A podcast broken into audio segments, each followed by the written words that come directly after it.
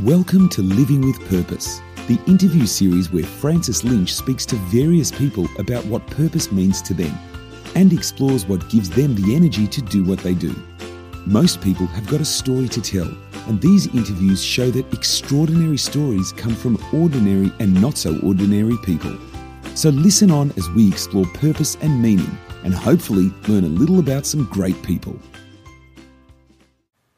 I've known Lucy Morris for many years, having worked alongside her in a couple of organisations. In this conversation, she talks of the changes she's made over the years and how she's now living out her purpose in ways that she didn't even see as possible when she was a young woman.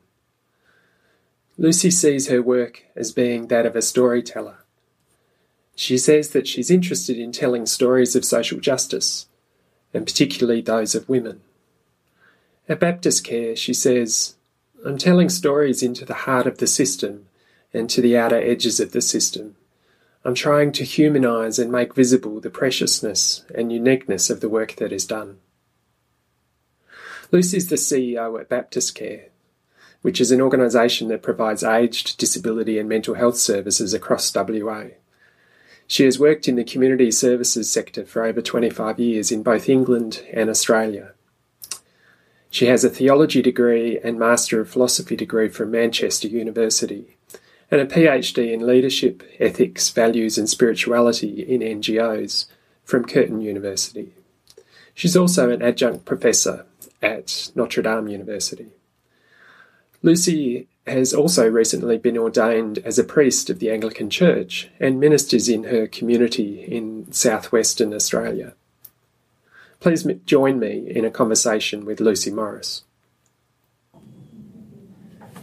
Thank you, Lucy, for being agree, for agreeing to be interviewed as part of the Living with Purpose interviews. Um, so, if you were to introduce yourself to somebody, how would you? What would you say about yourself? Oh goodness. Um, it depends on the context but generally, I just say I'm Lucy Morris, um, and I work in the community sector, and I'm a priest. Yeah, and what what do people follow up with? Do they ask anything after that, or? Um, yes, they do. Sometimes the priest, um, the declaration that I'm an Anglican priest, will shut the conversation down.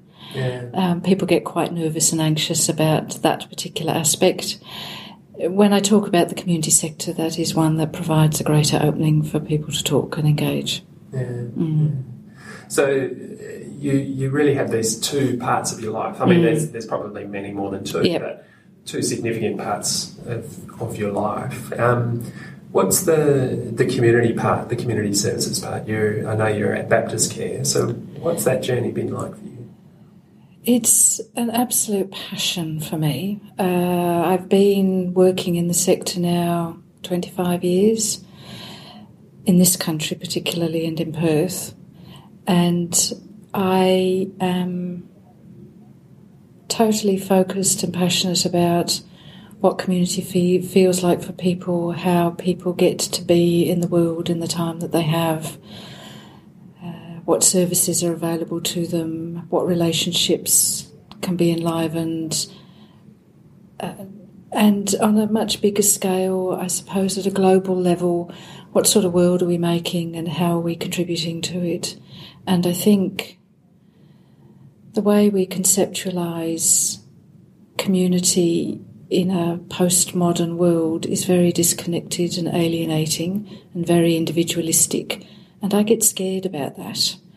And so my focus around community is absolutely about relationships and the uniqueness of human beings and how people live and work and love and flourish and how we create a world that we want our children and grandchildren to live in. Yeah. It's got to be enlivening, I think. Uh, too many people have lives that can go nowhere and never never see opportunity and never hear how precious they are. So community community services for me comes right back down to practical stuff. Mm. And while my skill base is not necessarily in the actual doing, uh, the conversations I have, and uh, I suppose I see my work as storytelling. Yeah. When I look at it through that particular lens, then I am very busy telling stories, talking conversations, thinking, reading, writing, um, reflecting, praying. Um, So, who, who do you tell the stories to when you're in that role of, of CEO? immediately and initially, it's making sure that people around the organisation know each other's stories. Okay. So, Baptist Care employs over 1,700 people.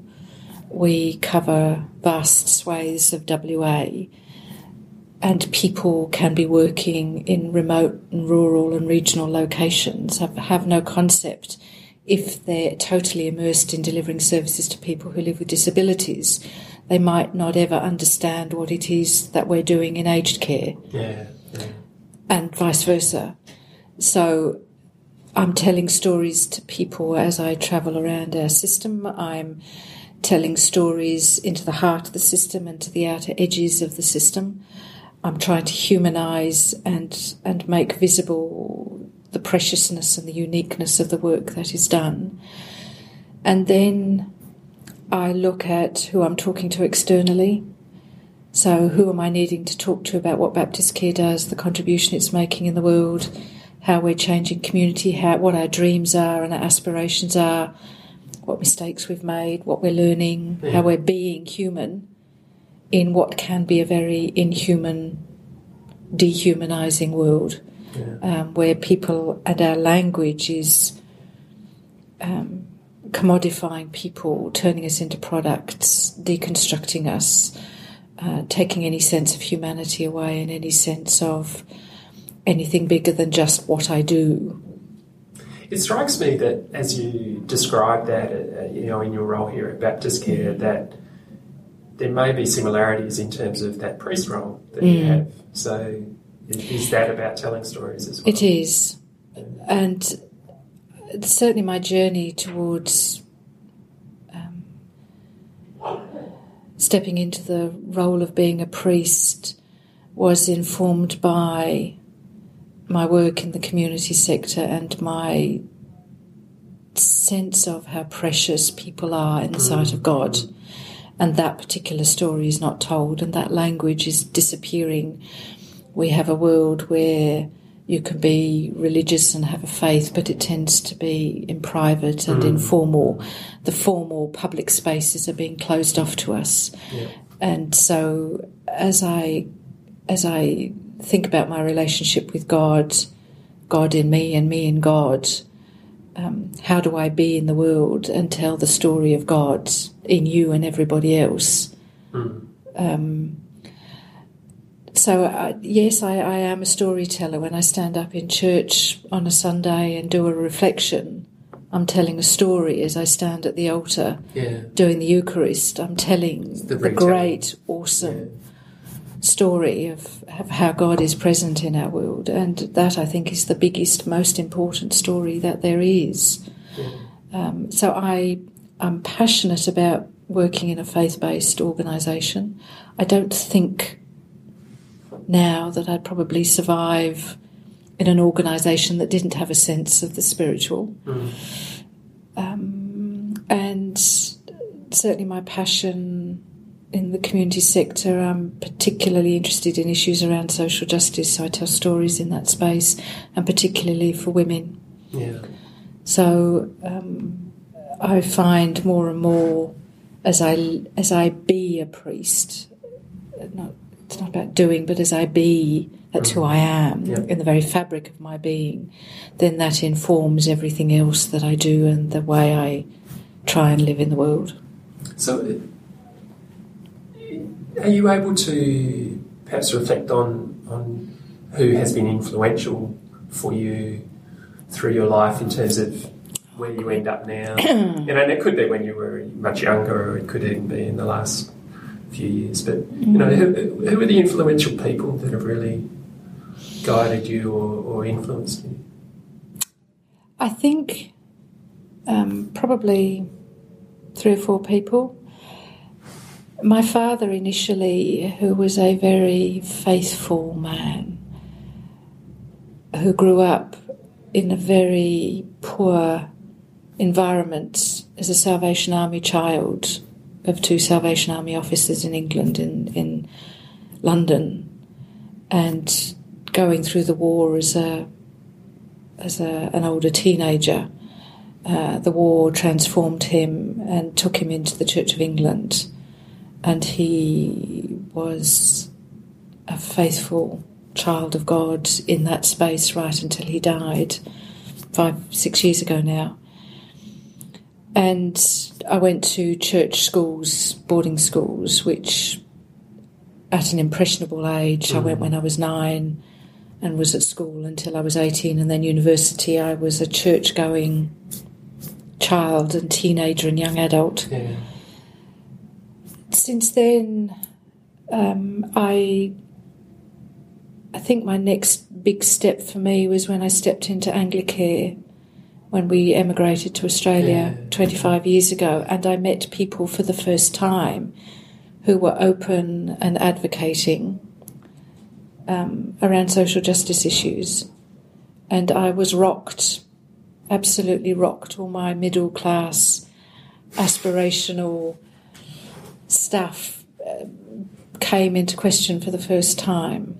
So my adulthood, my young adulthood, was shifted. Yeah. And then when I got a job at Mercy Care, for the first time, I stepped into an organisation led by women, designed mm. by women, mm. seen through the eyes of women. And for the first time, very first time, I saw female leadership in all its glory and went, goodness me, this is very different. I mean, I, I mean, you and I were both there, and, and certainly women like Sheila saw. Oh, and Sister Anne. Yeah. Um, they were inspirational and transformational, mm. and uh, and that too, I think, was completely unexpected and um, shifted me again quite stepwise mm. around the spiritual journey and beginning to integrate different aspects of my life. Yeah. And probably then the last little bit, as I think about people of influence, I went and did my PhD 2004 2006 and uh, discovered um, more acutely, I did it around leadership and spirituality and values and ethics in not for profits and discovered spiritual um, mysticism and spirituality in that space. And and it was in that research that the thinking about working in community and working in not-for-profits and advocacy and social justice tied up with female leadership as opposed to general leadership which then tied up into what faith does and mysticism and spirituality um, and I think that tipped me finally into starting to think about I need to look at myself again, not as a human being, objectively looking at the different parts of my life and my world. And then what am I doing about it? But starting back and saying, if I'm if I'm a Christian and if I'm um, if I'm being in that space as a Christian, then my whole world needs to be rethought again. And I can't come at it thinking I've got a jigsaw to put together as an objective body of work. I actually have to sit here and say, I'm living in God's creation. Yeah. How does this make sense? And all the pieces then got jumbled up and reshuffled.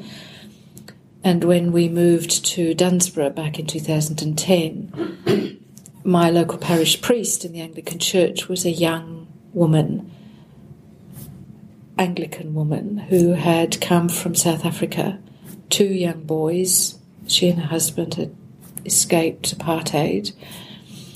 Um, and uh, the final bit of the jigsaw was you can actually be a Christian and be a priest and not become something that you are not. Like God welcomes you and accepts you and understands you as the person that you are, and the journey into God, into closer relationship with God, um, doesn't require you to turn yourself inside out and do something else in order for you to be acceptable. I mean, I mean, it's interesting because, uh, I mean, my history from being brought up in the Catholic tradition and yours in the Anglican Yeah. tradition, I mean, the, the concept of priest has not necessarily changed very much in the Catholic tradition, but it has in the Anglican tradition. And so, is that part of what's uh, Yes. enabled you to, to make? Absolutely, because I my my deg- my first degree at Manchester when I was eighteen was a theology degree. Yeah, I and I did a Master of Philosophy in the theology faculty. And at that point in time, there was no way I could ever be a priest Yeah. because the job did not exist. And it was, what, 1991, 92, here in WA, where Archbishop Carnley Yeah. finally ordained women for the first time in the Anglican Church in Australia. And uh, when I talk to Catholic girlfriends, their grief is palpable Yeah. about not having this job opportunity. And so part of me being a woman and saying, what is it? Um, what story am I telling for God? Part of it is telling the story that women and woman is absolutely. Um, this is a this is a calling and a vocation that should not be denied. I, I, as I stepped into this journey, and was accepted by the church as an ordinand. Um, my deepest questioning kept coming back to this particular aspect. What would it be like not to be able to step into this as part of my faith journey if this is who I am called to be? Yeah. I'm interested. I mean, you've been mentioning uh, very. I mean, this, these interviews really are about living with purpose, and Yeah. I mean, you're, you're sort of touching on those issues. But if I was to ask the direct question and say, do you have a clarity of what your purpose is now? Can you describe that? I do have clarity. The, the, the difficulty, the extraordinary, unexpected difficulty I have is how I find the words to describe what it is. So it's, it may sound a little jumbled. I am I'm passionate about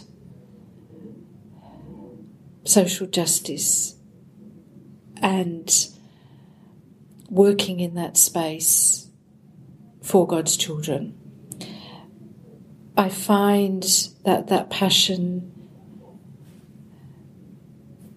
is mostly around women and children uh, and how they, as 50% of the world's population, occupy the poorest margins.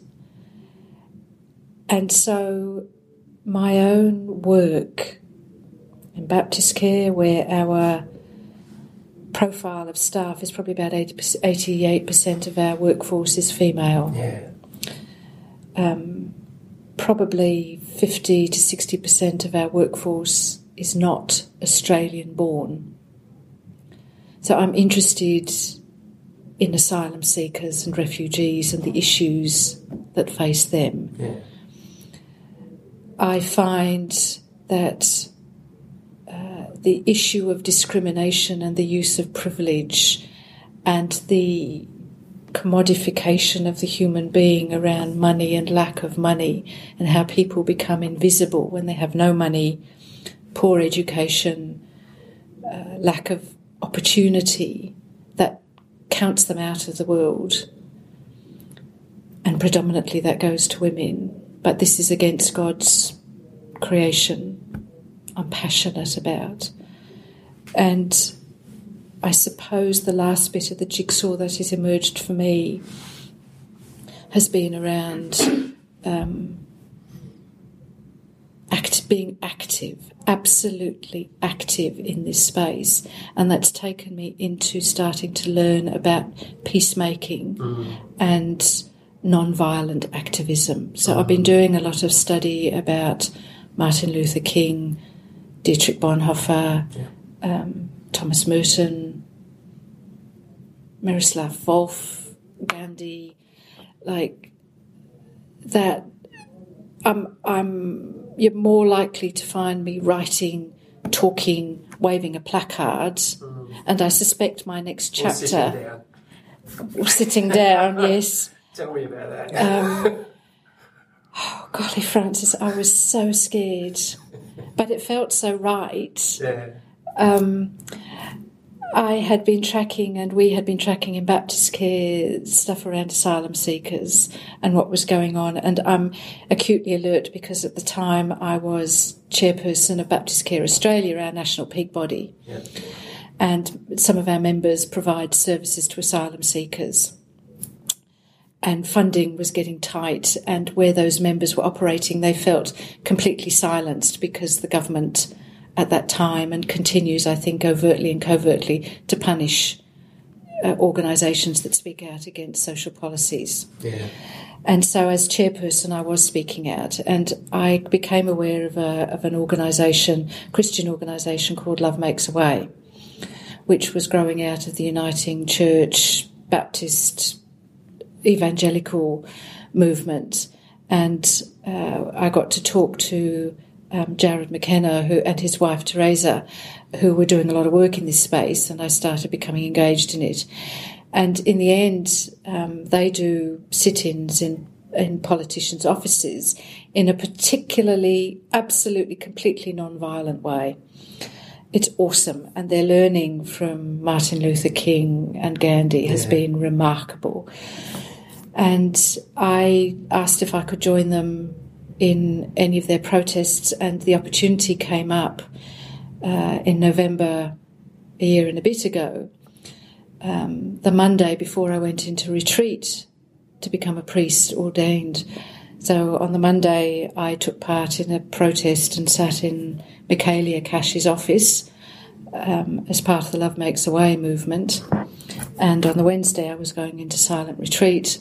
And on the Saturday, I was ordained as a priest and we turned up. Um, the protest was to ask Michaelia Cash, as the Assistant Minister for Refugees and Immigration, um, to remove the women out of and children yeah. out of the offshore processing systems and out of any detention centres because it is against the UN conventions that we have signed.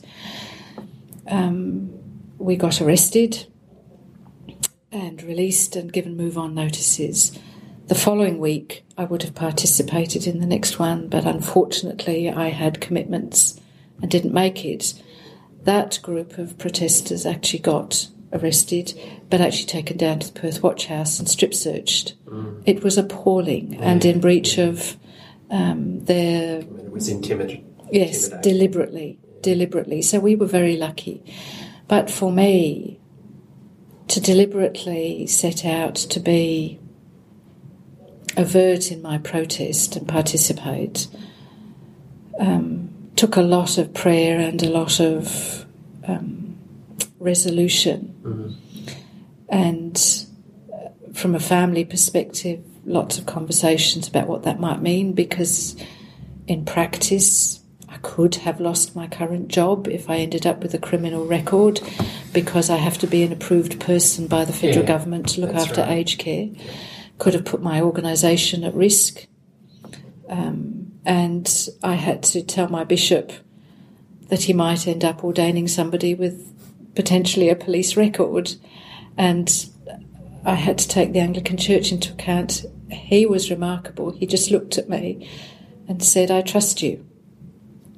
Um, I told my board, told my chair, and they swallowed and supported me. But um, it stripped away the bits that were non essential. And the beauty of the timing was that I ended up doing this on the Monday, and all the excitement and the clutter and the social media was absolutely meaningless because I stepped into silent yeah. retreat 36 hours later. And so it really meant that I was sitting there making sure that I was doing it for for the children and the women, yeah. and around justice and around God's children, as opposed to any other reasons that you can get seduced into and thinking about. So I'm really clear. My purpose is, um, if I use religious language, I, I, I think my vocation as a priest is as a prophet and as a radical disciple of Christ. If, if you were to go back, if you were to place yourself uh, back 10 or 15 or 20 years ago, do you think your purpose has changed from where you were to where you are? I sometimes regret that the lessons I've learned in the last 15, 20 years, I actually didn't learn as I moved from teenager into adulthood. And so, what does that mean? I think that means that I might have gone and done more training and learning around peacemaking um, and moved into a more uh, earlier into more of an advocacy, overt advocacy role. On the other hand, I think here am I at 56. I bring now some weight of years. Um, I bring a PhD that gives me letters after my name that people for whom that's important means they pay attention. Mm. My children are grown up, so I'm not putting them at risk yeah. in terms of implications around employment. It's just me and my husband, and we can be foolish in God's name. Yeah. Um, and at that level, we're not. Um, so I, uh, the other part of me says, well, there is a season, and this is the season that I'm stepping into, and I'm just making the most of it, yeah. and I will. Um, if I could run helter skelter into it more quickly, I would do. uh, but um, I'm praying deeply, spend a lot of time with God, and um, taking going where God leads. So, on the other hand, if you were to look forward 10 or 20 years, um, do you think that the core purpose that you sort of see yourself now as being able to articulate, do you think that that will stay relatively on the same path? Yes. I think my husband looks at me wryly on occasion and says, um, I will be probably getting you out of the Perth Watch House in 20 years' time or taking the keys along so that the police can untie your, you know, and there's, there is truth somewhere in that humour which says I will I will do this for as long as I can and while I've got breath in my body and I will do this as a Christian I will do this um, to say that God's world cannot be treated like this, and I will do this in a way um, as best as I can, in a way that says this is about love. Yeah. This is not about hatred. This is not about discrimination or privilege. This is about love, and we need to do it differently. And it's possible there is a different story to tell. So it sounds the way that you describe that, it sounds as though you are feeling more free to express those things now? Yes, I think it's a, it it certainly is a feeling and an emotion and a spiritual drive, yeah. and intellectually freer. Yeah. And that might be the accumulated 56 years of learning and ongoing education and conversations and career positions I've held, yeah. which have continued to um, add to the capacity that I have to offer. The other side of it, though, Francis, is at the end of the day, when I die, I will be naked. I will not have all of this stuff. Yeah. I will be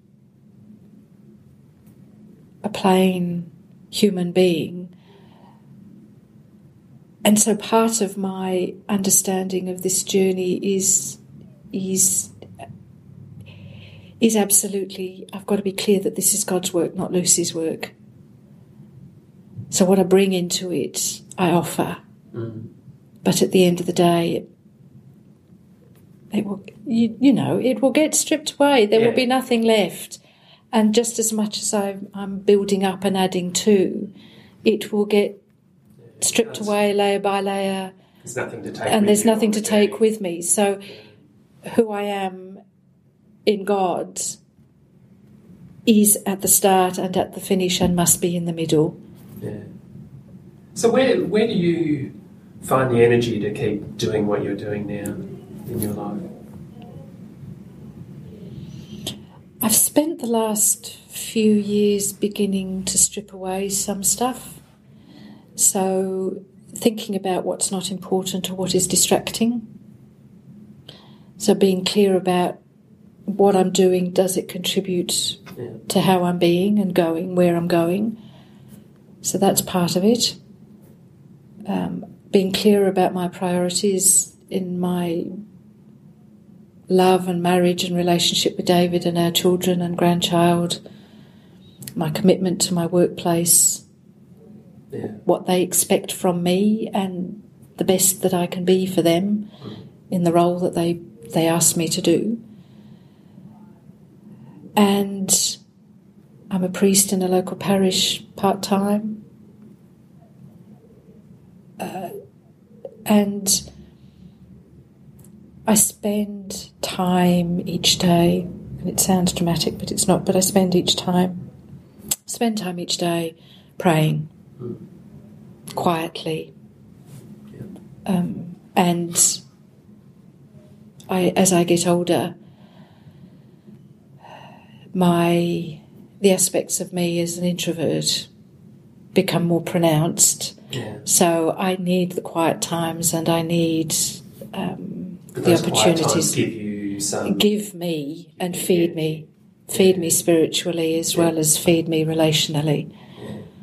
Um, and at the end of the day, I still fall over with the same regularity. I still weep and get confused and hurt and make mistakes. Mm. Um, and try and learn. I mean, and and and um, yeah,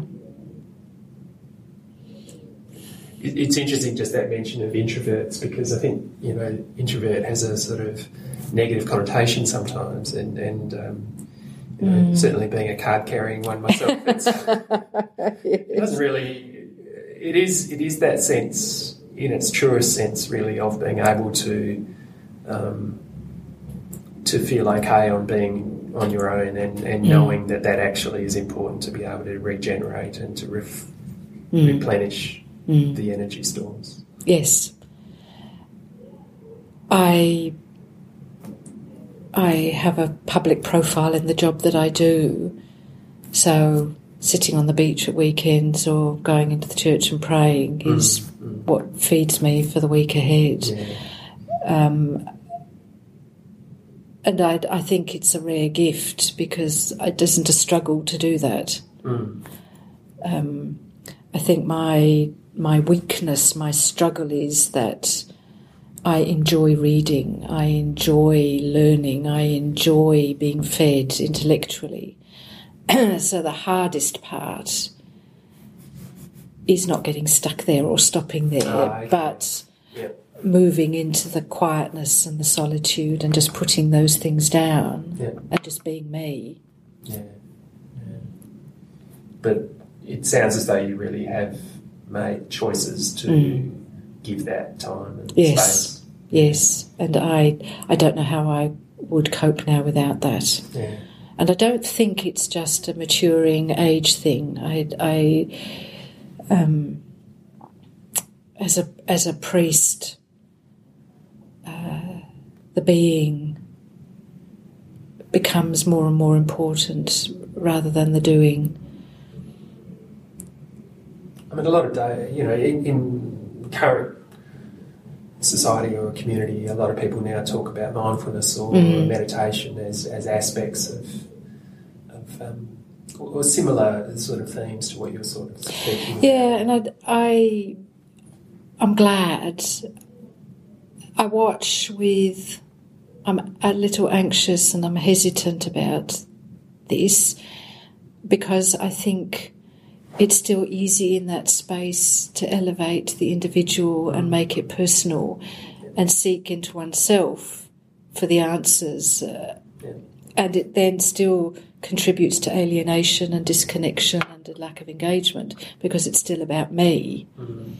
Whereas I think um, a spiritual life with a faith in God or in the transcendent, Yeah. um, however one thinks about the other, um, keeps one in perspective. And it's not about what then about what I'm doing, but it's about um, what God is doing and how I fit into the larger scheme of things rather than the scheme fitting around me. Yeah. Can I? I'm interested in, in asking around, you know, whether it's in your workplace or whether it's in your community or parish or, or wherever. But um, I, I wonder whether you come across people who are perhaps unclear themselves about where they're going and what they're doing, and um, are sort of seeking some support or um, yeah, support in terms of you know, well, what's my purpose? Where am I going? What am I? You know, where's my my journey? And, and I'm just interested in how you would sort of respond to people. You know, if you come across that sort of seeking. Yeah, somebody. it it it happens, and I'm I'm getting better at recognizing the quiet signals rather than the overt ones. and I don't always do it well. And what do I mean by that? It's when I come in with enthusiasm and excitement to talk about God, mm. and I can see people backing off because I've been too enthusiastic about it, and Yeah. and and they're not wanting anything as overt or clear as that. But I'm very happy to sit and talk about um, the things that are bothering them, give them different perspectives, and find a way of talking about how they fit into a creation that they are a part of and have a part to play, Mm. um, as opposed to being alone in the universe. And when I'm dead, I'm dust to dust, ashes to ashes. Yeah, and I think uh, just picking up on a comment you made before around, um, you know, that sense of perhaps finding meaning within, but not um, being connected and, and Mm. becoming isolated and, and those sorts of things. I mean, I think uh, they are um, experiences that some people have that Mm. um, trip them up a little bit, you know, and so. Uh, I think our our culture inclines us towards becoming very narcissistic and very self-centered and the best that we can achieve is to be selfish about our family you know we might make might do stuff for our family but to go beyond that um, our culture doesn't overtly and often indirectly does not encourage a sense of society and something yeah. a bigger purpose than what I can achieve in the world. Um, and I, I get so sad when I go to funerals and you hear this catalogue of achievements, but people don't know the person and don't have a sense of what their desires were and how they felt about other people. It's just a list of Let's have Achievements. a monetary Yeah. relationship on, on or value on relationships. Or, yes, or, and you, know, and you and and and they play pop songs and and you walk out thinking each life is worth more than this. How, mm. how why can we not do this better? How can we do it differently? Yeah. And I, I mean, I work in the aged care industry. Yes. We provide services to over a thousand people a year in our aged care facilities, and then additional hundreds in our home based care, community care. We have people dying Regularly. regularly, Yeah. and our society and our culture does not have conversations about death. We do not talk about quality of life until people are dead. We do not enable people to come at mortality and sense of God and the other. We shuffle it out of sight and we do it in hushed whispers and we get embarrassed and we find it hard. It is so sad. Yeah. And, and even, I mean, making no, I mean, it, it is what it is, but, you know, even the way that Australian society, we we don't see our neighbours die because they go somewhere else. Yes. You know, they go to one of your facilities or they go to hospital. Hospital. And it's neat and tidy and clinical yeah. and and you know when in England you'd move into houses where people had died and they would have been laid out on the kitchen table yeah. and people would have come in and seen them and had a wake. Absolutely. Uh, yeah. But now it's all done in hushed whispers and um, I think it's going to change. The baby boomers have disrupted every single thing that they've ever had anything to do with. So I think they will disrupt. They are disrupting, thank goodness, but they will continue to disrupt aging and the concept yeah. of aging and yeah. death. So I think we were we are in for a change, but um, how that conversation is going to emerge and what that's going to look like is going to be really interesting over the next 20 or 30 years. Yes, I mean, I'm, I'm not sure where it's going to go, but no. yes, I'm interested to see where it goes. Um, you mentioned before that you can get sort of a bit lost in, in books and, and mm. things like that. Can you tell me maybe some examples of things that have been really important to you or are important now in terms of whether they're books or, or um, you know, podcasts or, you know, certain, whatever they are, but the types of things that you go to to get inspiration or to, to yes. fill up the bucket?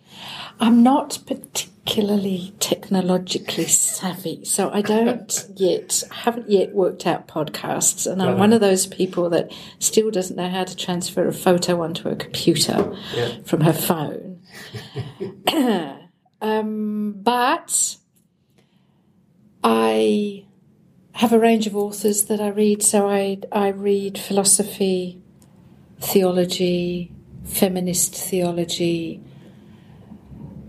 and I, for example, love Hannah Arendt, a Jewish oh, yeah. philosopher. Yeah. Um, I love uh, Miroslav Volf, who's a theologian. I enjoy. Who else have I been reading? Read Dietrich Bonhoeffer, um, Elizabeth Johnson, who's a Catholic feminist theologian. Uh, some of the Catholic feminist theologians are absolutely awesome. Mm. Um, and I have vast numbers of their books on my bookshelves. Um, I read books by Noam Chomsky, Naomi oh, yeah. Klein. Yep. Uh, it's, it's very in, in the political with a small p, but critiquing and commentary on the world. Yeah. I love poetry. Um, so I look for um, female authors like, I'm always get her name the wrong way round, um, Angelou Maya, a, a, black African woman okay. who died recently.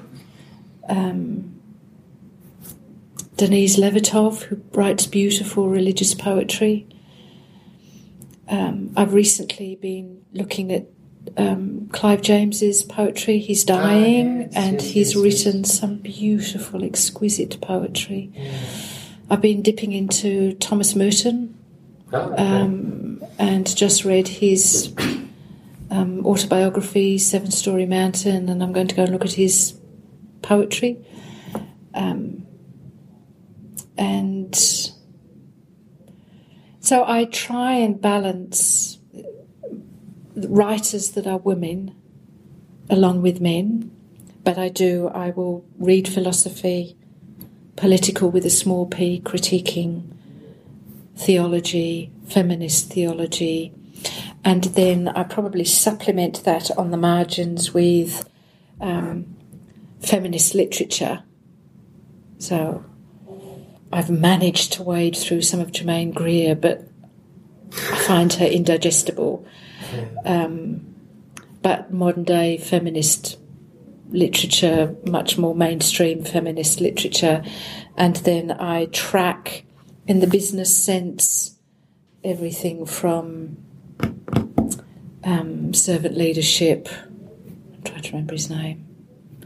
Um, but there's a raft of leadership, Yeah. HR management, um, mentoring stuff that sits in the vulnerable leadership, um, different way of thinking about leadership. I hate and despise and cannot bear the quick fix 10 easy lessons, leadership in 10 minutes, management, in, you know, that stuff that says, oh, for goodness sake.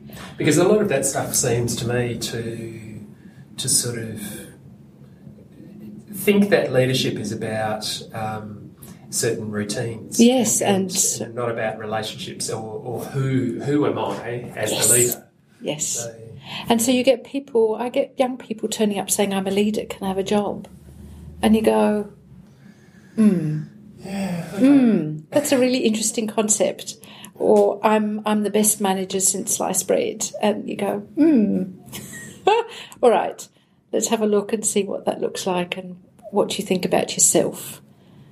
And uh, do you know who you are? do you know who you are? So I I get really cranky, and the other stuff I struggle with, um, and I probably shouldn't admit this, but I do is people like Richard Dawkins and that genre of Okay. atheistic literature. So I read it to see what the arguments are, Yeah. and then put it down, get really cranky, and go out for a walk on the beach and kick the water and go, goodness me. and But then try and try and tone my sermons down to be something that's that will keep my parishioners in their seats. But it sounds as though you really do have a, a very strong sort of learner inside you. you know, Yes. you're constantly wanting to new find new ideas or, or new challenges. Yeah, I, I, and I think that's because my father, when we, I grew up in the Pacific, no television, um, and radio if you were lucky, but mostly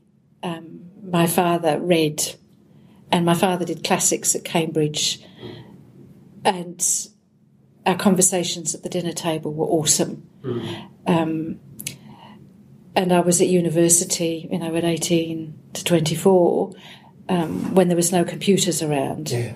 So my my my basic behaviour around learning is books. Yeah. So I don't I, I I get DVDs, but I don't manage to get to the cinema. I don't do. I did manage an iView thing about a month ago, but that's the first time I've looked at iView. So I will get better. Good. But yes, my, my, my stuff is the written word. So we're coming towards the end of this conversation. I'm just just wondering whether there's anything in particular that you're involved in at the moment that you'd love to just mention or Um, yes, a couple of things. I am involved with and support the work of the Refugee Council of Australia, and I'm involved in um, the National Churches of Australia Refugee Task Force, which brings together all the different faiths Yep. to work in that space from a strong advocacy perspective. And I'm just so delighted that the Christian Church is active in that space. And the other thing that I'm doing is um, this is the second year. In April, I'm going to back to Rome. Um, the Anglican Centre in Rome is sponsoring myself and an Anglican clergywoman in Rome. There are only two Anglican clergy women working in Rome. Not surprising. Um, but Dana and I co convene a leadership course for Anglican clergy women okay. and the centre sponsors us, and um, we have a ball. So last year, probably um, we had 30 women attending, 17 different countries, and it went for six days. Scared me witless. I'm not sure I did a very good job, but it was breathtaking. and I'm going back again to do it again with Dana. Um, the high, one of the highlights for me last year was um, at um, to take communion with all the participants. Dana and I did communion, did communion um, at the monastery of St Gregory, just near the Colosseum, where the abbot kindly allowed us to use his altar, and it's the it's the church which has the chair where Pope Gregory in 595 or 596 sent Augustine to England. Ah, okay. Wow. And there was an incredible moment where we're all sitting looking at this chair and wondering if that is the actual marble chair that these awesome people sat in and did this awesome thing. And then the next moment was a photo moment for us. So all the clergy women piled their handbags onto this chair while they went and had their photograph taken. but from a from a uh, from a perspective of thinking about the church into the future, that is one of the things in the conversations that I'm engaged in. What is the church going to look like, particularly for women in the church, and what is being a priest and being a laywoman mm. in the church going to look like as an Anglican in the Anglican Communion, in the Catholic Church, in the Baptist Church, wherever. How do women and what does the church look like for priests into the future? And that, I think, is a really exciting conversation to be having. Yeah. And one last thing, just Yes. in terms of, um, you know, I've asked lots of questions, but maybe there was something in your mind that you were wishing I'd asked a particular question and I didn't ask it. So, is there anything else that you want to say? No, there isn't. I think it's been a, it's been a wonderful conversation, and you've been very indulgent. Thank you, Francis. No, thank you. It's and, been and it's brilliant. been really clear to me as part of this conversation that um, you know you you really are at a point where you know purpose for you is, is something that is important, is clear, Mm. and and really influences who you are now and Mm. how you live your life. And um, yeah, thank you for the time to sort of let me ask those questions and to sort of be able to, to, to have this conversation. So thank you. Thank you. Thanks for listening to the Living with Purpose interview series. There are show notes for each episode that you can get on the www.livingwithpurposeinterviews.com website. You can also connect with Francis on Twitter at underscore Francis Lynch, on LinkedIn, or on email at francislynch.me at gmail.com. And if you've enjoyed this episode as a podcast, then subscribe on your player and tell your friends. Thanks and join us again soon.